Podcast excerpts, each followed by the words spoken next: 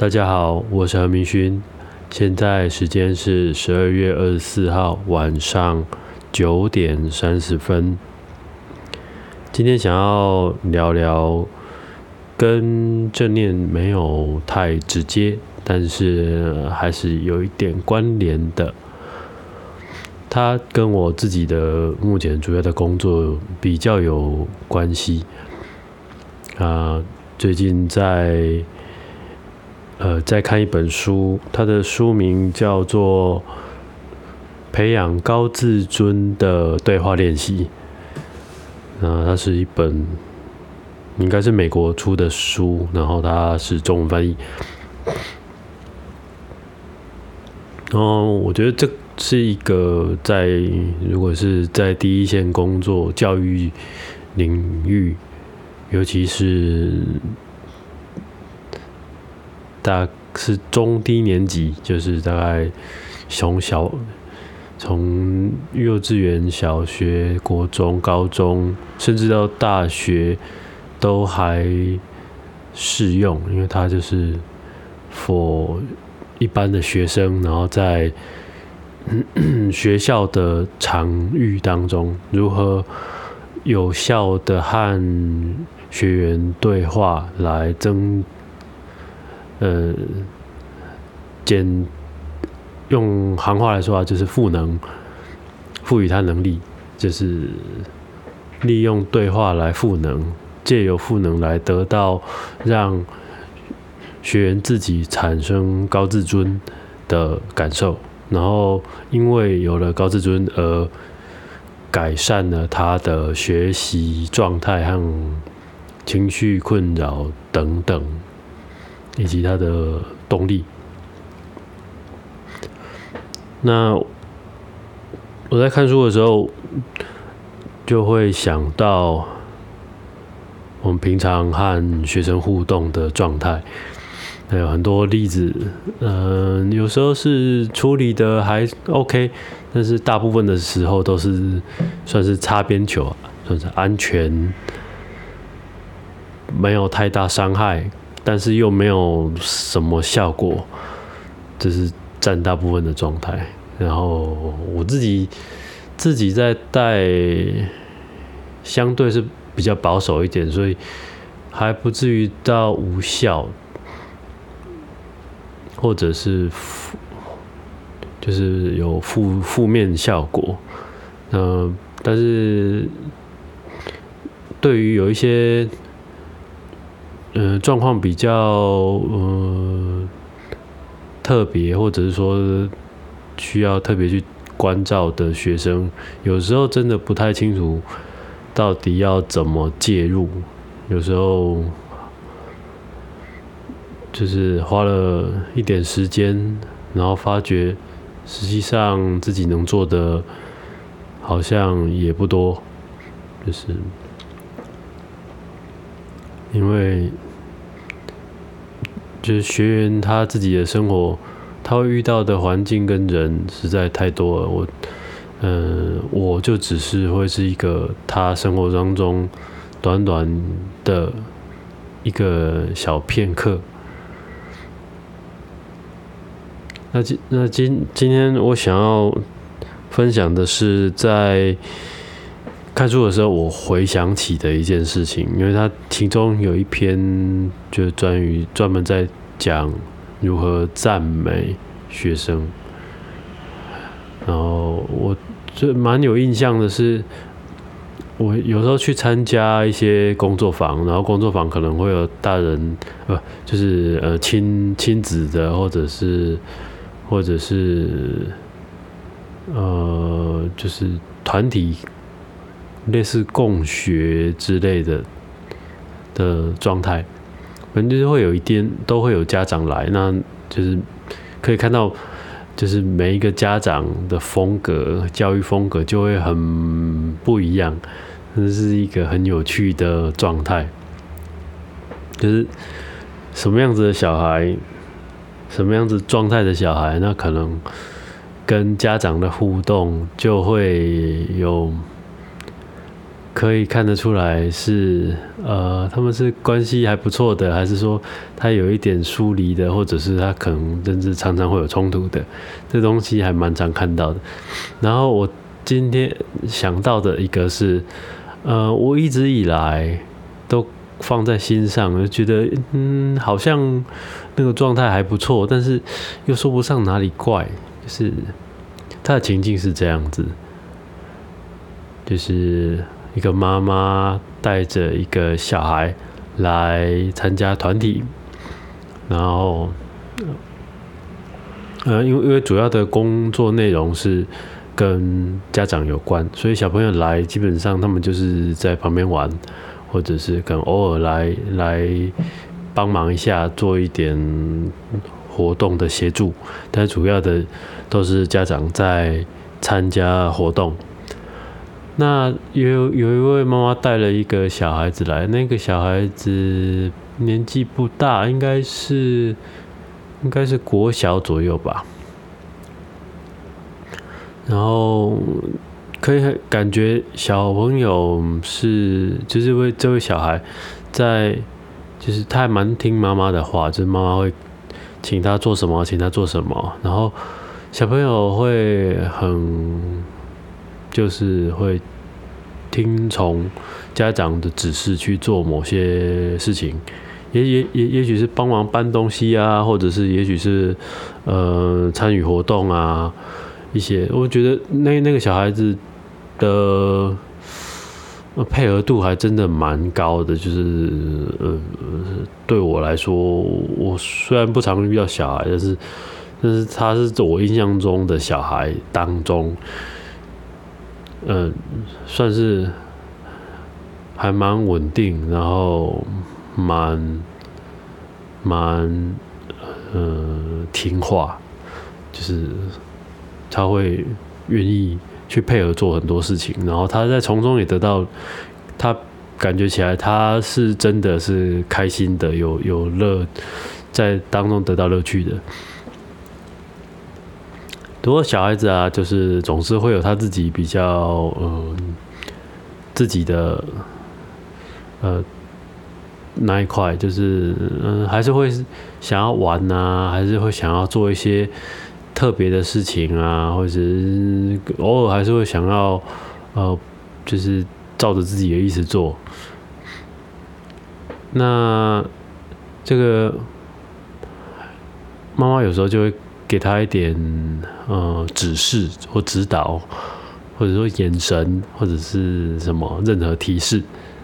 然后小小朋友听到接收到的时候，哦，就他会去看看状况啊，看脸色啊，或者看情境啊，他会做一些修正调整。然后这个时候，妈妈就会说：“很棒，很棒。”大概就是这样子的语气语调，在回应小朋友，就是呃小，比如说小小小朋友做了一件呃呃做做一件事情，帮忙搬东西，比如说假设搬东西，他就会搬搬搬搬搬，然后然后然后他就会跟妈妈说啊，我刚刚帮忙搬的东西哦，然后妈妈就会说嗯，很棒。很棒，大概是像这样子的呃回应，我当下觉得嗯嗯，他是的确是在赞美小朋友的行为，但是是听起来就是哪里怪怪的。我一直呃，当然这只是放在心上，没有特别认真的去思考这一点。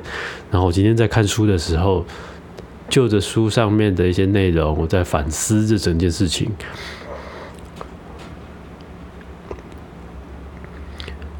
我觉得，在那个当下，我注感受到的那一种赞美词，对我的感觉，它是有一点类似操作制约，操作制约。嗯，就是如果大家有好奇心。你可以去查一下，叫做巴夫洛夫的狗，就是有一只狗，呃，它的实验大概是这样子，就是呃呃，它它是一个呃，好像是俄国吧的科学家，然后他在做一些呃动物的实验，然后动物的实验内，他就是以狗来当做他的标的，然后在一些阴错阳差的状态下，他发觉了在在研究当中，他只要摇铃，因为摇铃就代表了要准备放饭，那这个他的狗呢就会记得这件事情，就是哦，我听到铃声了，那表示等一下会有饭可以吃，然后他的口水就开始流。虽然他还没有看到饭，但他他只要一听到铃声，他就开始流口水，因为他就必然的连接到了等一下有饭可以吃。所以即使他没有饭可以吃，但是那个连接已经很强烈的产连接，已经烙印在他的脑海当中了，所以就变成说他只要。只要那只狗听到铃声，它就会开始流口水。那我在看回想起那件事情，那那那件呃，妈妈跟他的小孩，我就觉得，哎，这个这不就是操作制约？就是他就是用一个呃。近近代有一个东西叫做呃响板训练，我就发现这个东西就是响板训练嘛。他那个很棒，就是一个响板，就是他就是一个 click，他只要做了一件好的事情，他就给他一个 click，然后然后他就他就他就渐渐的被连接到这件事情，所以他他我我不太清楚他的就是这位妈妈她的她的用意是不是。是不是这样子？只是回想起来，如果用这个角度来看的话，他就没有，就一切就说得通了。就是他就是在做一个操作制约的呃行为训练，如此而已。当然，这这并不代表了哦，这这位妈妈就没有爱，或者是她是在操纵、操控自己、操弄自己的小孩。当然，并没有那么的呃表浅，或者是并没有这么的这么的呃呃武断的一个结论，而是说单纯单纯就那个很棒很棒，就只是这个词。它就是一个操作制约的一个讯号而已。那它如果这么来说，它已经跳脱了，就是呃，关于呃什么培养自尊啊，就是就刚刚提到的那那件事情，或者是透过赞美来来增强小孩的自信啊，什么什么什么，那那些东西都没有，那些都不关那些东西。那这么来说，就。就就比较说得通。不过换另外一个角度来说，就是，嗯，赞美这件事情是它是真实有效，而且它实际上可以让一个人觉得有自己有价值，然后因为有了价值感。而让自己有了自尊，有那这样子的一个脉络来说，我觉得他在现在的教学现场来说是呃蛮需要的，因为。不知为何，嗯，这这也很难说，就是可能可能遇到群体不一样，就是我遇到我我会看到的很多学学员，他们的自我动机都不高，然后好像就是被有点像是被命令惯的，有点就是哦什么都可以，但是但是但是感觉不出来任何的，就是那种主动的热情跟动机。那或许在现场的话，如果大家有机会，也许可以试试看。那我在这边分享几个，我觉得呃，我在书上看到，以及我自自己跟我的生呃实际操作上有呼应的东西。嗯，第一个是在回馈的时候。一定是要说具体的事实，而不是说你很棒、你很好、你很聪明、你很厉害。这个比较流于嗯，比较像是一种特质或状态的赞赞美或鼓励，它并没有太大的功效，而。且它有可能会有一点点的副作用，这个部分等下可能等下再再再分享。但是，呃，重点是在于第一个要先回馈具体的事实，比如说，呃，我当初遇到那那个小孩的时候，就是刚刚提到的那个在工作坊遇到的小孩的时候，嗯，他他他的 case，呃，他他那个情境是这样子，就是。嗯，当当初有一群小朋友，但是呃，他们每一个人分到的，就是每一个人都有一个就一份零食。那那因为就是有小朋友呃请假没有来，所以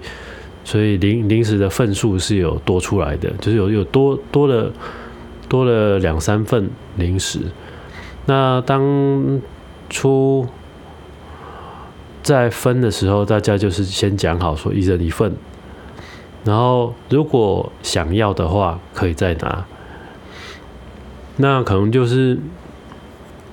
有一些小朋友啊，就是原各种原因，他就是可能没注意到、没听到，或者是在当下对这件事情没有特别明显的感觉，就是觉得嗯，我我自己手上有一份就好了。那那呃，就是就会。在那个时候就分完一人一份之后，就会再问说有没有人要第二份，或者是说呃大家吃完了吃完第一份零食之后，有没有人要吃第二份？那这个小朋友他就手上有拿到一份，因为他他说他说他要。那可能有一些小朋友呢，他就是哦在那个当下在分零食的那个第第二 round 分零食的那个时候，大家都是嗯每一个人都。都都已经决定好了自己要或不要，那也都分好了。但是过没多久呢，就是就有一位原本他不要的小朋友，原本就是他原本不要第二份的零食的小朋友，就突然觉得他想要了，嗯，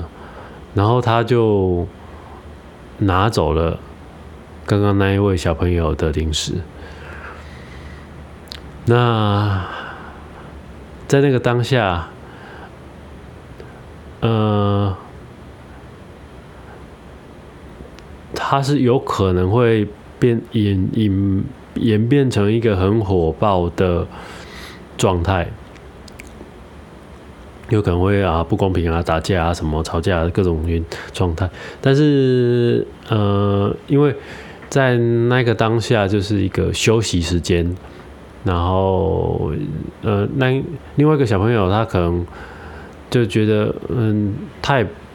他也觉得，嗯，因为那是第二份零食，所以他觉得他只要要，他他只想，如果他要，他也可以拿。那只是说他没有，当时没有顾虑到，就是呃，这份实际上已经有人要了。然后，那那那个小朋友，就是我要我要讲的那位小朋友，他。他他东西被拿走，小零食被拿走后，他也没有特别去呃抢然后争指这件事情，他就看着我，那他他期待我来解决这个纷争啊，但是在那个当下，我也有点傻了，就是嗯，这个怎么办呢？就是要给，好像也不是；不给，好像又有点不太公平。那这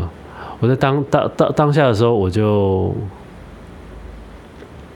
嗯，有一点在安抚这个的，就是临时被拿走的小朋友，就是嗯，好吧，那就是如果他很想要，那就如果你愿意给他给他，就是如果你不想争的话。那那那那就给他吧。那当然，我这个说法，我回想一下，我是现在，我现在因为那个时在时间有点久了，我现在回想起来，如果我当时是这样子讲的话，那真的嗯，不是处理的不是很好，这这个部分。啊，总之呢，就是这个小朋友他也不不哭不闹，然后就嗯，就自己就默默的就。把这个闷亏吃了下来，然后，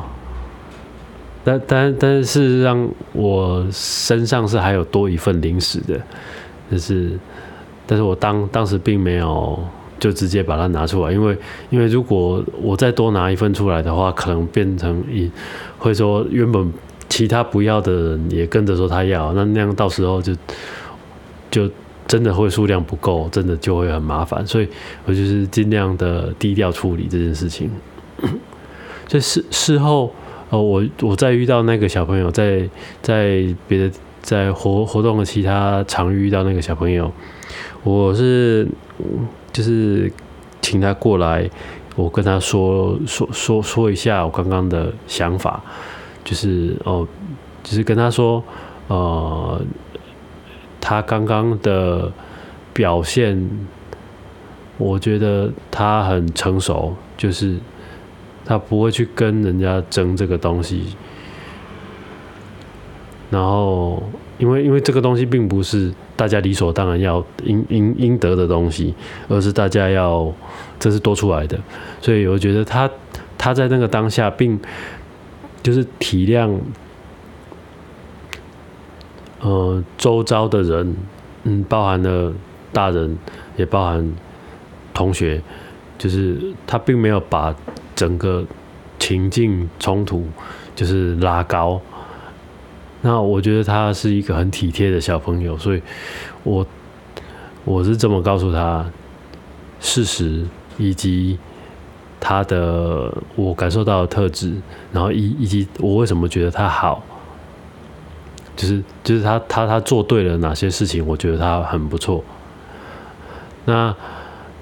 那之后就是呃，这个东西全部都讲完之后，他也觉得就是我看他的反应，他是还蛮蛮欣然接受的。就是嗯，他就是嗯开就是有点笑笑的这样子，然后然后说他知道知道。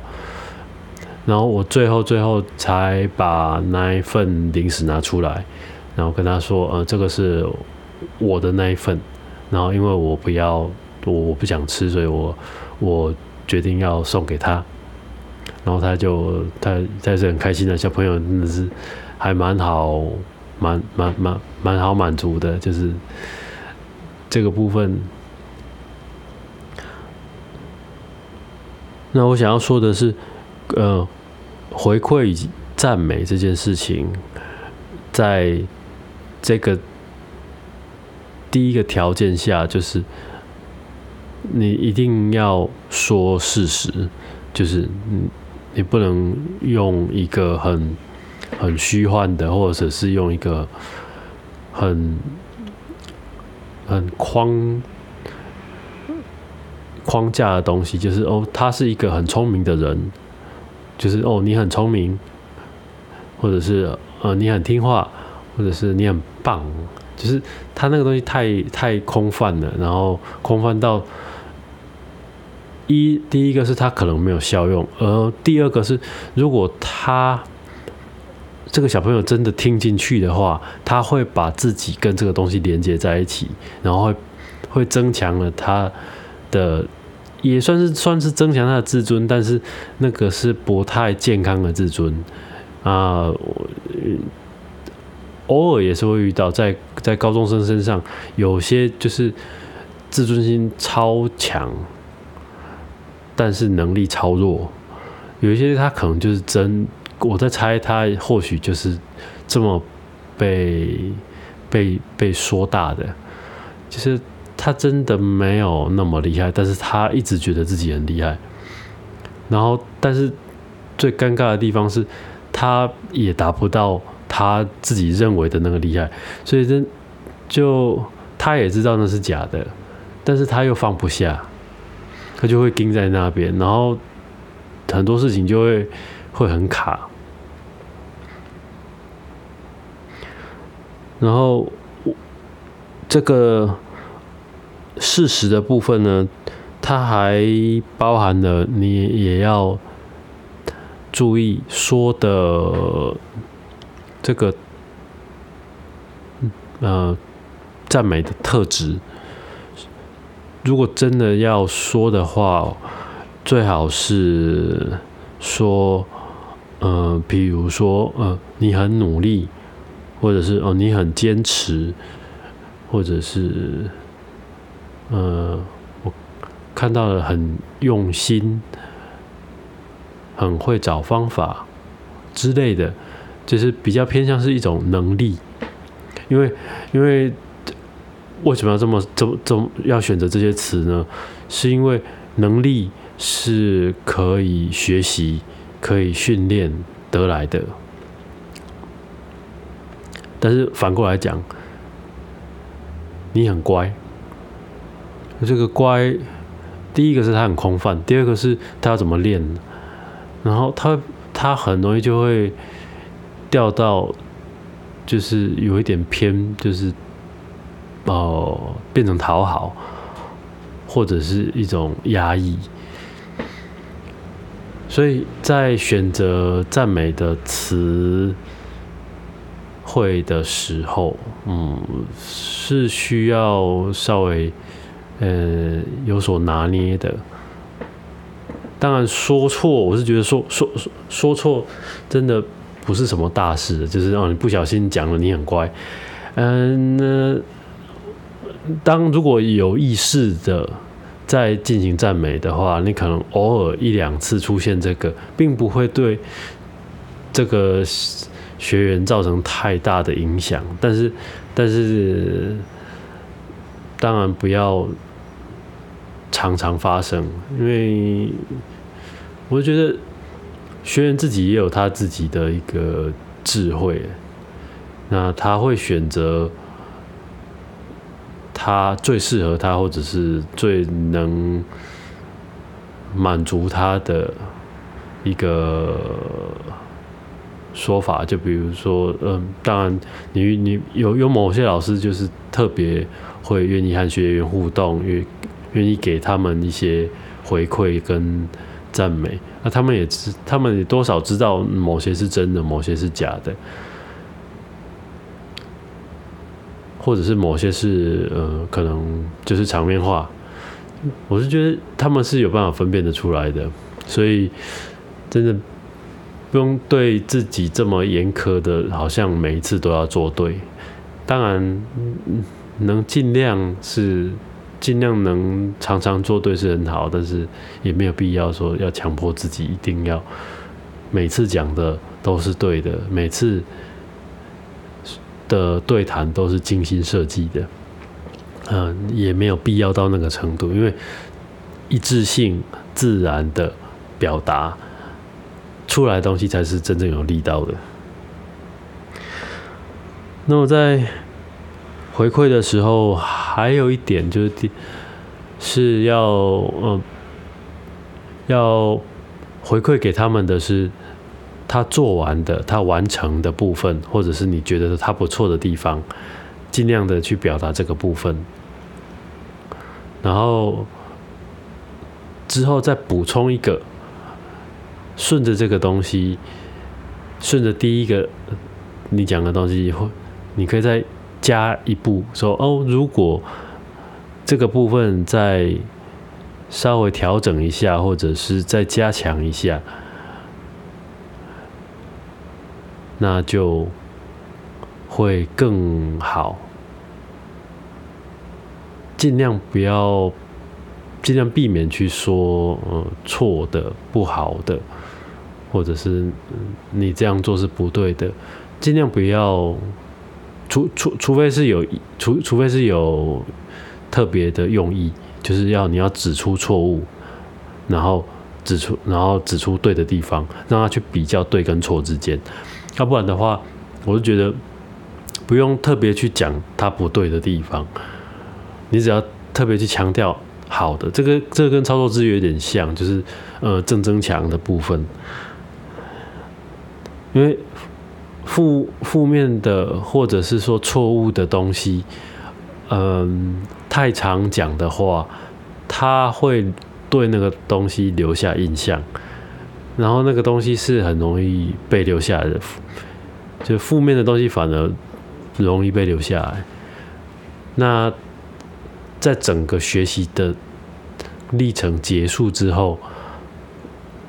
就是他会学到很多加正正正向正向的负向的。那比较好的、比较理想的状态是，哦，我们希望呃学员有学到特定的某些东西，或者是呃某些结果。那当然，那个东西就是我们设定为它是某种正向的结果。所以在过如果过程当中不断的去强调说你不应该这样不应该那样，他并不会因为听了一大堆不应该怎么样而真的学会要怎么样。那这个东西是我们非常非常容易发生的，因为这个东西是一个惯性，然后。惯性的东西就是在千万分之一秒就会跑出来，然后跑跑出来你还不会发觉到，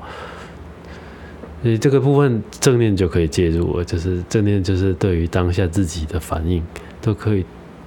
如实的，然后很清晰的去觉察，不管是想法或行为或者是感受，那这个东西就有机会。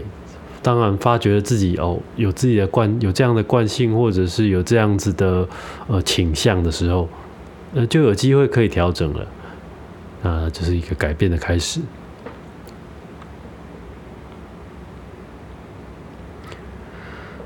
那第三个我想要分享的是，呃，比较有点中呃微妙的地方。就是有建设性的批评，嗯，这个东西是我们常常在在呃上对下的关系当中常常会听到的，就是哦，你应该要这样这样这样，因为我觉得怎么样怎么样怎么样，或者是这样你才会更好，或者是学习到什么。它常常中间都会有一个词叫做“应该”。那嗯，听起来是没有错，就是哦，你再给我一个建议，呃，它是有建设性的，就是哦，你告诉我很明确的应该要怎么做怎么做，然后这个是有功能性的，然后它也不是一个呃负面的东西。就他给的东西是还蛮工具性的，蛮嗯，某种程度算中性或偏正面的的一个评评价或者是回应。但是我们在嗯生活当中听到这个的时候，我们蛮蛮常连接到的是一个呃比较。威权的角色正在用比较高的角度，或者是比较像是过来人、指导者的角度来来对应对一个比权力能力比较低的低阶的人的一种互动模式。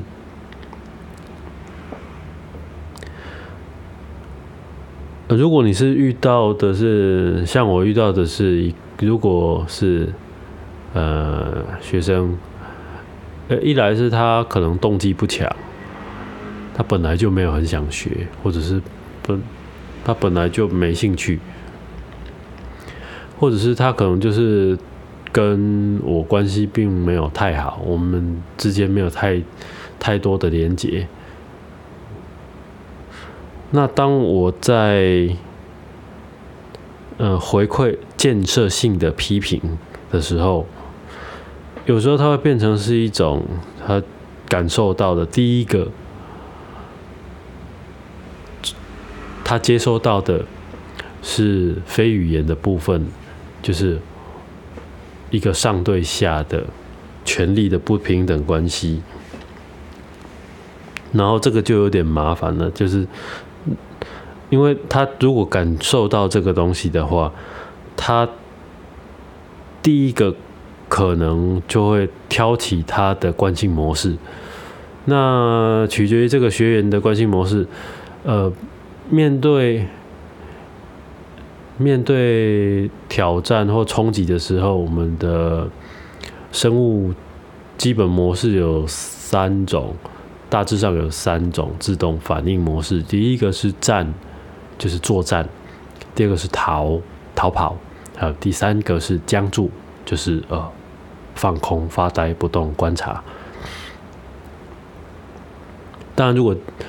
如果在正念课里面，我们也会提到说，我们还有第四种叫做呃有智慧的回应，但是它必须要透过中间有一段觉察，然后才能进入有效的循环当中，就是有智慧的回应。但是，如果是掉入呃生物机制里面的战或逃或僵住的这个模式当中的话，第一个，他可能的回应就是退缩。你会注意到这个学生的状态，就是呃，他说好像刚刚还很有活力，还在嬉笑怒骂。还在跟学生同学们玩玩闹，不管他在做什么，就是很有很有活力的状态。然后突然变成他有点退缩，有点呃，好像冷掉了。然后突然就是好像没有动力，好像好像停电了，好像快没电的感觉。就是什么事情都很随便，然后就就是就是说一步做一步。就这个还蛮常遇到的，就是就是他要完成某一项任务，但是但是他就是你就必须要跟在他后面，然后不断的推拉，他才有办法一步一步的做，不然的话他就会停在那里。啊，当然他就是消极抵抗啊。另外还有一种就是他可能就是会。就是跟你杠上了，就是嗯，他就是不爽，他就是不不要，他就会各种方式的的反击。也许是嗯，比如说他会故意捉弄同学，或者是捣乱，或者是明明他知道应该要这么做，他刻意就是不要，他会很有创意的想出另外一个方式，让你觉得他在做跟你作对。那。这两种状态都不是我们希望的，那当然更不用谈僵住啊！僵住就是，嗯，他等于是局外人，他就会变成在外面看，他只是看着，他也不想参与，然后他也不做，然后他也他就是不沾锅，他就是在旁边看。还是就只是观察，因为他还不知道到底要怎么去应对这个状态，然后他也没有更有更有效的呃回应方式，或者是你当下你也你也很难问出那你要干嘛？就是当当当下如果问那个学员说啊，如果你这些都不要，那你想要做什么？就我们不知道，就是耸耸肩，这是最常出现的反应。然后真的。这个时候就非常挑战讲师的的呃情绪管理跟跟教学技法，当然就本身的素质素养，在这个当下的时候，就是一个非常哦挑战的时候了，就是你有多少料，这个时候就看得出来。所以建设性的批评，它并不，并没有那么的，嗯，建设性。那它有它有它有一些前提啊，就是前提就是这个在这跟这个学员的关系是呃。连接是还蛮强的，然后就他当下的学习状态也是，呃，是在热头上的，他也本身也是一个积极的状态，然后你给的评价也不会超过他的能力太多，就是他可以感觉到。他是有机会做得到，他只要再多一点点努力，然后这个还要一个前提是他对这个事情是有兴趣、有想要完成的动力。所以，呃，如果没有这些前提的话，直接给他一个建设性的批评，呃，很容易的就调回，会让学员觉得这个人很啰嗦。然后，这个人讲的好像很好听，但是实际上他就是要我照着他的意思做，这个都是潜台词。然后这个也是，我觉得是讲师们在在引导学员的时候常常会出现的，包含我自己也会出现这样子的情况。那这个时候该怎么办？就是，呃，先停下来，觉察自己的状态。可以的话，先退出这个情境，然后整理好之后，再进入，再重新做引导。那这个是几乎天天都会发生的，就是当然也要看学员的状态。那有时候就是会一整天都非常的风和日丽，但是有时候就会变成像最近的天气一样，就是阴阴的、沉沉的，非常呃不舒服的状态。然后偶尔偶尔会出现，就是风雨交加。但这个是，我觉得在在这个场场域，就我目前机会遇到并不高，因为顶多就是学生就不来了，就就没出现在学校而已，对啊。而且我是觉得现在主要也是因为现在的学员可能哦，我遇到的学员可能就是他们的动力都比较偏中间下面，就是比较比较没有。动能没有那么强，就是有可能或许有一些动能很强，然后非常外放的，也许就会就是呃意见不合，或者是有任何的挫折，就会激起强大的火花。偶尔也是有啦，但是嗯，目前我遇到的并不多。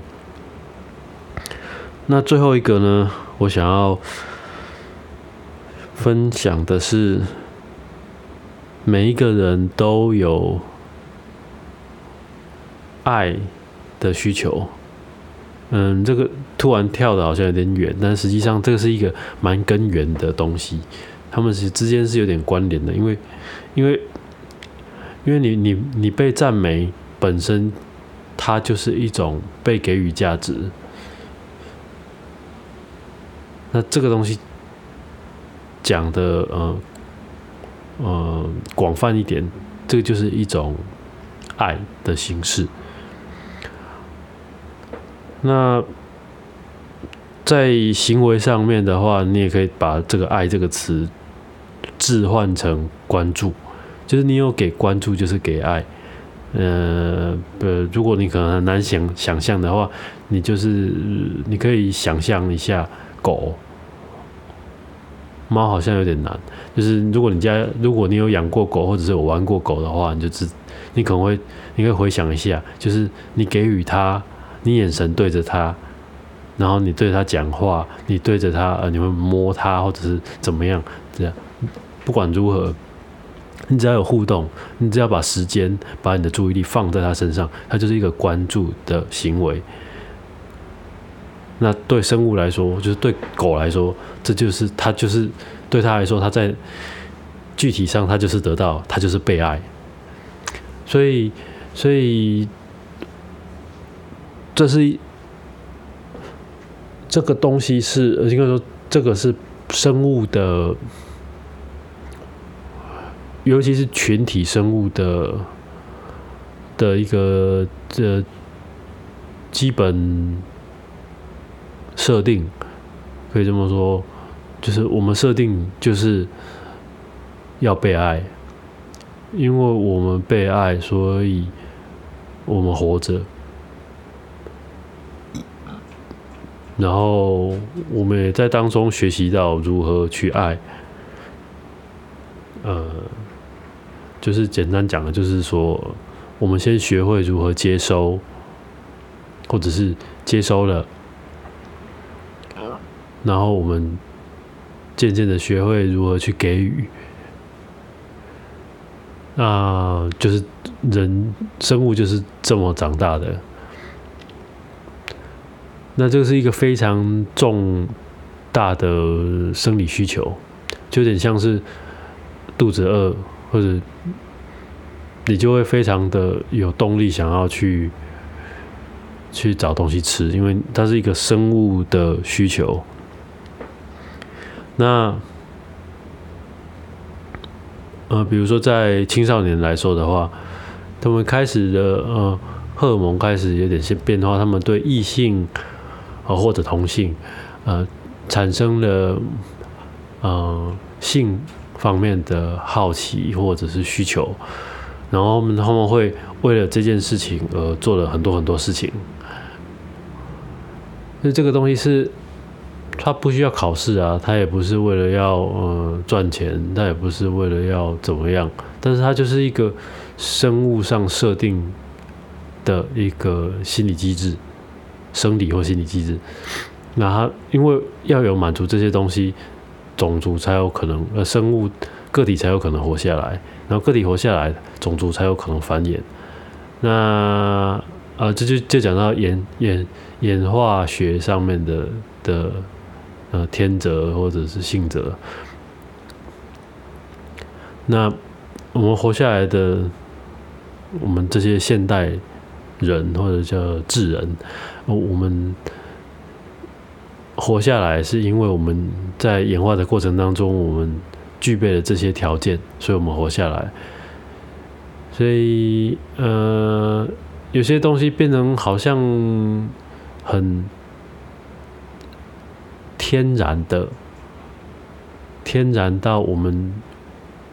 都忘记，或者是我们不会去注意到，要需要去思考或质疑这件事情。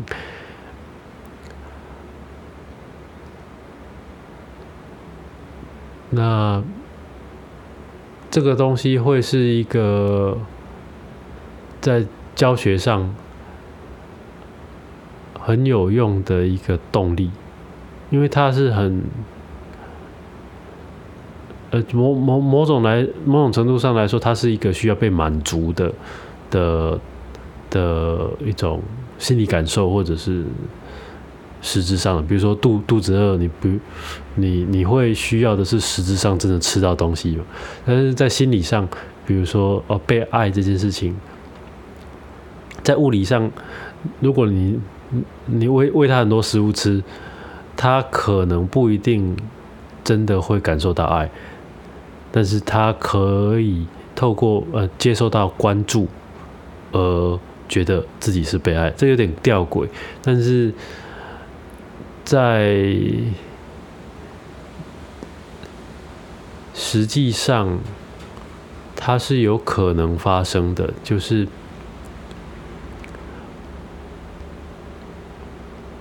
虽然没有办法给这个小孩很多呃物物质上的好处，就比如说我没有办法给他很多钱啊，没有让没有办法给他很舒服啊，甚至他可能他的环境也没有很好，然后他也必须要有点刻苦，但是他被他的家长就是嗯哦全然的认同，或者是包容，或者是接受，或者是关注一个人纯粹的一个状态的时候，他是可以感觉到被爱的。那呃，这这个只是我一个现在一时想到的一个说法，但是要用当然具体上可能你可以找到一些故事来辅佐这个说法，我现在想不到，但是就我曾经看过的一些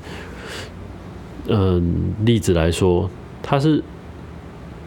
有可能的一个状态，然后当然反过来啊，也有一个也有一个状态就是。嗯，这个这个倒是还蛮常见的，就是，呃，小朋友的家庭是很富裕的，衣食无缺，然后就是他用的东西都是还不错的，但是他在跟他的家长应对的时候，他在他的家人应对的时候，他就是没有感受到，就是有有点被轻蔑。然后被一一被一直说他很笨啊，或者是他不努力啊，或者是什么，反正就很多负面的词。那这个小朋友他就他自尊感就很低，动力也很低，然后不时无刻的他就是一直处于在讨爱的状态。他就他跟他的同学们的互动关系就会变得很亲密，但是他这么。这样子的状态，他又很难被满足，因为重要关系人的爱这个东西很难说从很多很多的亲朋好，就是很多很多的身边的好朋友身上去得到或者换取同等价、同等量或者同等价值的。的爱的感受，这个是有点困难的，所以他，我遇到那个小孩，他就是有一一直都处于有一点匮乏跟跟失落的状态，以至于那呃，只要情绪上有有问题或者说的话，他的行为表现啊，他的功课表现呢？还有他自己关于自己这个人的感受，都不会是太好的状态，就是他的幸福感蛮低的，然后甚至可以说他感受不到活着是幸福的，他唯一可以感受到的就是比较短暂的刺激欢快，就是比如说他可以。他可以从从事一些比较竞争性的活运动，然后从那些刺激感当中得到满足，但是那个东西是就是很快的，一下子就就消失了，所以他必须要不断的去追求那些东西。那嗯，讲夸张一点，或许比如说嗯一些比较兴奋兴奋性的。药品啊，或者是比较成瘾性的东东西或行为，就有可能在这个时间点，如果让他遇上了，然后他就会往那边靠拢。那问题学生，或者是问题的情境，就会因此而产生。然后会让事情又更越来越复杂，因为它可能牵扯到的可能是嗯其他呃分子不良分子，或者是呃不良的场域，或者是某种生那种不良的、不适当的，或者是甚至有可能是有点牵扯到犯罪的一些人事物。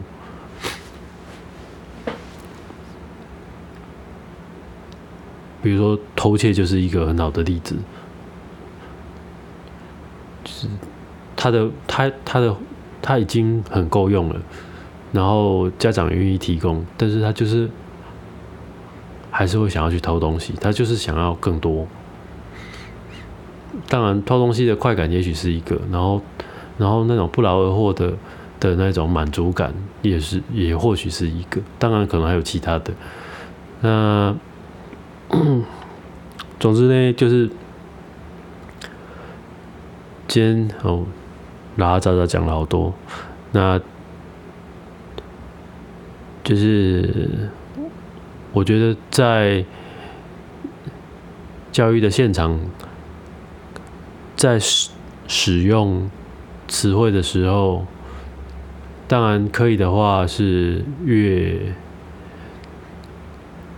越有效越好啊！我自自己的操作方式是是，我只就尽量就只只做有效的。那如果是我不确定的事情，我可能会去。稍微实验一下。那当如果我发觉了我自己的状态并不好的时候，或者是我发觉我自己有一种毁灭的冲动的时候，就是有时候真的，一一头热的，就是很想要骂人，或者是想要批判的时候，那个时候我会让自己停下来，然后觉察自己的状态。然后发觉我自己在乎的是什么，就去做一些反思，然后以及我想要的结果是什么。然后大脑的工作部分的话，可能让过一遍，可能就会有一点比较缓和下来，然后比较明确一点。但是在情绪的部分呢，就是我自己的话，则是透过关照自己的身心状态，然后去接、去接纳、去给予空间，然后透过一段时间，慢慢的，它会有松动的。或者是慢慢的那个幅度强烈的程度会有一些变化。那当我觉得自己的身心状态有主要，尤其是心情的部分，比较，嗯，处于一个，嗯，适合。应对的状态的时候，我才会去介入学员之间的一些可能不不适当的行为、不适当的情境。我大概我自己的操作法会是这个样子。当然，应该，我觉得还是很有很大的成长的空间。对，因为我觉得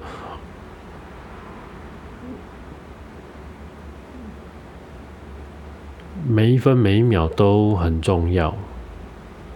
然后，我是不是有机会去可以把握那每一分每一秒的教育机会？我觉得还蛮重要的，因为这些学员可能不一定会待在这个状态里面太久，然后我自己就尽量让自己可以成长到。一定的程度，然后把握每一次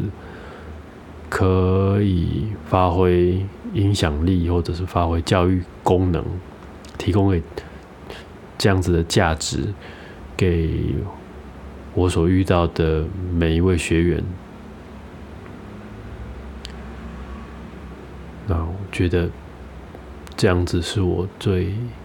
最自己觉得目最理想的状态。嗯，好哦，谢谢各位的时间。那这是我这次的看完书的一个想法。那也希望如果有机会的话，也蛮想听听。呃，现在在听这个录音的人，